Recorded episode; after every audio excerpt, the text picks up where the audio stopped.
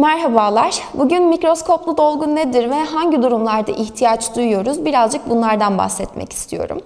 Mikroskoplu dolgu bizim çalışma alanımızda daha geniş görsellere ulaşabilmemizi, komplikasyonlara oluşmadan önden önleyebilmemizi sağlayan bir yöntemdir aslında. Bu bazı durumlarda önem kazanıyor. Mesela diş sıkan hastalarda ufak mikro çatlaklar oluşabiliyor. Çünkü dişler gün boyu, gece boyu ekstradan kuvvetlere maruz kalıyorlar ve bunun sonucunda çatlaklar oluşmaya başlıyor. Hatta bu ilerledikçe diş kırıklarına da çok sıklıkla rastlayabiliyoruz. Ama biz çatlak boyutunu ele alalım. Şimdi diş sıkan bir hastada oluşan mikro çatlakları biz temizleyemeyince ne oluyor? Oralardan sızıntılar olmaya devam ediyor ve diş daha fazla çürümeye müsait oluyor. Onun dışında o sızıntılardan kaynaklı, o çatlaklardan giren dış etkenler dişte ekstra hassasiyetlere sebep olabiliyorlar.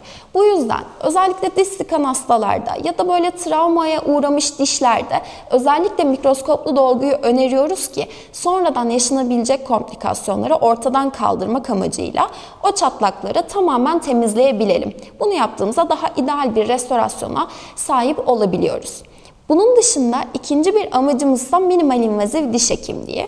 Minimal invaziv diş hekimliği dişin sağlıklı dokularını maksimum korumayı hedefleyen bir diş hekimliğidir aslında. Minimal invaziv diş hekimliğine dahil olan tünel kavitesi bizim mikroskopu tercih etmemizdeki temel sebeplerden biri. Kavite preparasyonunda biz dişin çiğneme yüzeyinde küçücük bir delik açıyoruz ve çürüğün olduğu noktaya nokta atışı şeklinde giderek orayı temizlemeyi hedefliyoruz. Bunun sonucunda önemli olan durum şu. Oradaki alan yeterince temizlenebildi mi? Sağlıksız dokular tamamen uzaklaştı mı? İşte bu sorularımıza bizim mikroskoplu diş hekimliği cevap veriyor. Mikroskopta 16 kat büyütmelerde çalışarak çok daha net bir görüş alanı sağlıyoruz ve bu sayede orada sağlıksız bir doku kalmadığına emin oluyoruz.